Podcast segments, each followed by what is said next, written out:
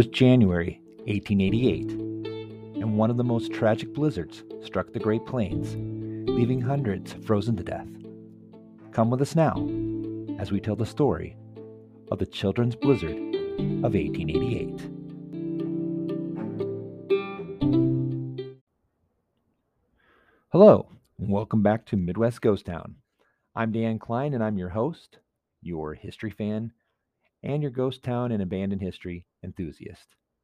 We tell the story of ghost towns and abandoned places, and most importantly, the story of those who live there. And we start off today getting right into the area that affected everyone, weather. Now, the story first struck me while walking the ghost town area of La Porte, Nebraska, found in Wayne County in northeast Nebraska. And all that is left of that town is the Pioneer Cemetery. In that cemetery were three names of individuals who died in three separate blizzards of the time. Oscar Harmon, 1870, Charles Durin, 1871, and William Hunter, who died in 1871. And this got me thinking of the different weather events striking the Midwest and former ghost towns. Of course, we can always get into weather patterns that produce tornadoes, heat waves, thunderstorms, flooding. But when we talk about the Midwest, it's often the freezing cold that gets our attention, especially the kind of freezing cold that dips below freezing into the negative degree marks, subarctic temperatures. And this brings us right up to the story of blizzards. The snow, storm, hurricanes that produce blinding whiteout conditions, treacherous winds raging up to 50 to 70 miles per hour, and deep freezing events to go along with it. It's a killer on the Great Plains. In fact, it's even been said in the time period of 1860 through the 1890s that it was the Little Ice Age. Laura Ingalls Wilder goes on to talk about a blizzard in her Little House on the Prairie series known as the Long Cold Winter. That winter storm of 1886 through 1887, that type of thing, that kind of storms that came out of nowhere in early October and caught everyone off guard, leaving crops in the field, cattle stranded, unsheltered, unprotected, unfed in the backcountry. It was such a catastrophe that the snow buried most of the buffalo grass, and the cattle either starved to death or froze to death, or, quite a matter of fact, both. Dead cattle clogged up rivers, spoiled drinking water, and a lot of ranchers went bankrupt in the ruins of that winter. But it's the story of the Children's Blizzard of 1888 that most tragically grabs our hearts. A storm named because so many children died trying to go home from school on that day of the storm, which was one of the deadliest winter storms in the upper Midwest. Here's the story.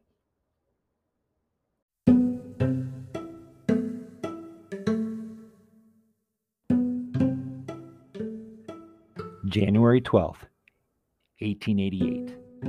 It was a beautiful, warm morning across the Midwest, which was a welcoming sight, considering that the days before had produced some of the worst ice storms in years, covering the ground and coating the trees with a thin sheet of ice.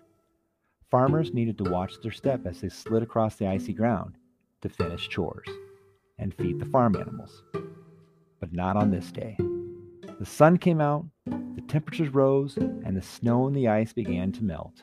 It was beautiful, and it was surely giving signs to a possible early spring. It was so unseasonably warm that the children walked to school that morning without their coats or their gloves. There was playful laughter in the air as they walked, some forming snowballs, giving a fun pelting to their classmates, which naturally led to an all-out snowball fight. The chirping of birds could be heard overhead through the trees, and a distant ringing of a school bell could be heard.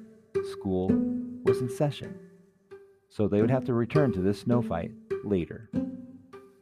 It was hard for the children to focus on their schoolwork that day as the weather excited them so much from the warmth of spring and the warmer weather to follow.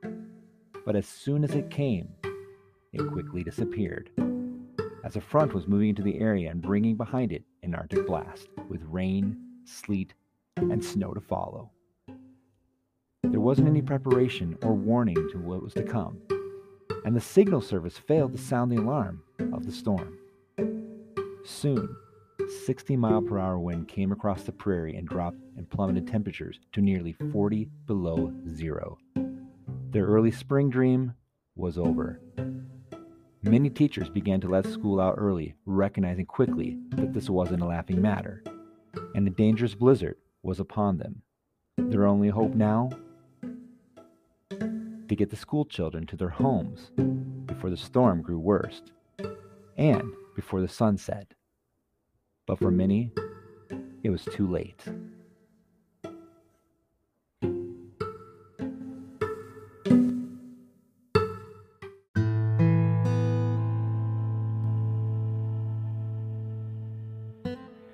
Pierce County, Nebraska.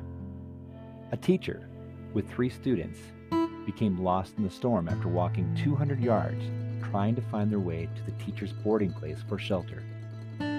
They found a haystack and huddled inside seeking warmth. All 3 children died, and the teacher had to have both feet amputated. In Bonhomme County in the Dakota Territory, a teacher and her 9 students all died and were not found until the snow melted in the spring. Seward County, Nebraska. Etta Chittuck, a 19-year-old schoolteacher, got lost on her way home and sought shelter in a haystack. She remained trapped there until her rescue. Unfortunately, she died only a few days later on February 6th around 9 a.m. due to complications from surgery to remove her frostbitten feet and legs. Plainview, Nebraska. Lois Royce found herself trapped with 3 of her children in the schoolhouse. By 3 p.m., they had run out of heat. Her boarding house was only 82 yards away, so she attempted to lead the children there. However, visibility was so poor, they became lost, and the children, 2 9-year-old boys and a 6-year-old girl, froze to death. Then, of course, there were heroic stories of those who survived the storm. Ziona, South Dakota, the children at the local school were rescued. 2 men tied a rope to the closest house, headed for the school. There they tied out the other end of the rope, and they led the children to safety. Probably one of the most famous and popular stories of the 1888 Children's Blizzard was the story in Mira Valley, Nebraska, where Minnie Freeman safely led 13 children from her schoolhouse to her home, which was 1.5 miles away. She used a rope to keep the children together during the blinding storm. That very year, the song of the Great Blizzard, 13 Were Saved, or Nebraska's Fearless Maid, was written and recorded in her honor by William Vincent.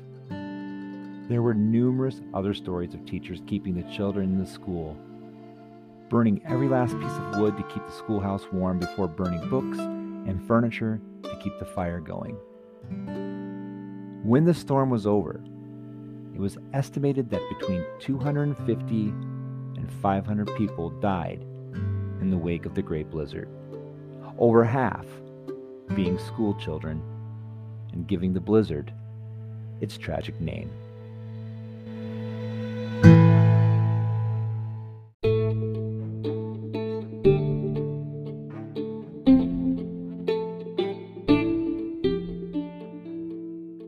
Some final closing thoughts on ghost towns, especially as we research and hear the story of this one, which was the Children's Blizzard of 1888. Maybe the question comes up, what does this have to do with ghost towns? And one of the wild-reaching things while researching ghost towns is that you'll run into stories like this one, like the Children's Blizzard of 1888. And even though the story itself is not about ghost towns, it ties itself together in history.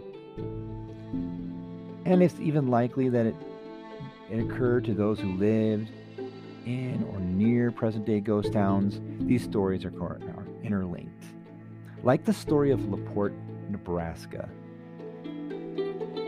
Going through that cemetery, exploring it, finding out the stories of those who are buried, and finding, especially in this case, 3 that were buried in that cemetery, we know their tragic story. It's written in their obituary and their story is told. But ultimately, it's about the other events in history that bring it all together. I was curious, of course, on the effect of blizzards across the plain. And of course, this story and numerous other stories, you know, came about. This obviously wasn't the only blizzard. And I had mentioned another one that Laura Ingalls Wilder had mentioned in hers, two separate accounts, right?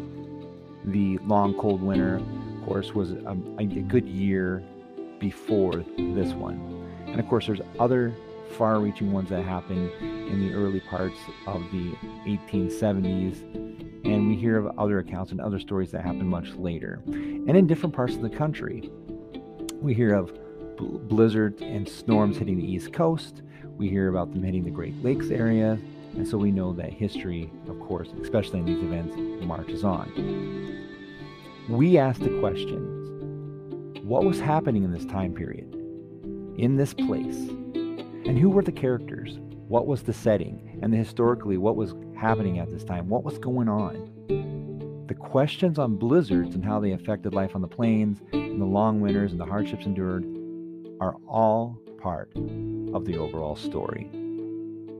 I'm glad you stopped by, gave it a listen. Feel free to drop a comment.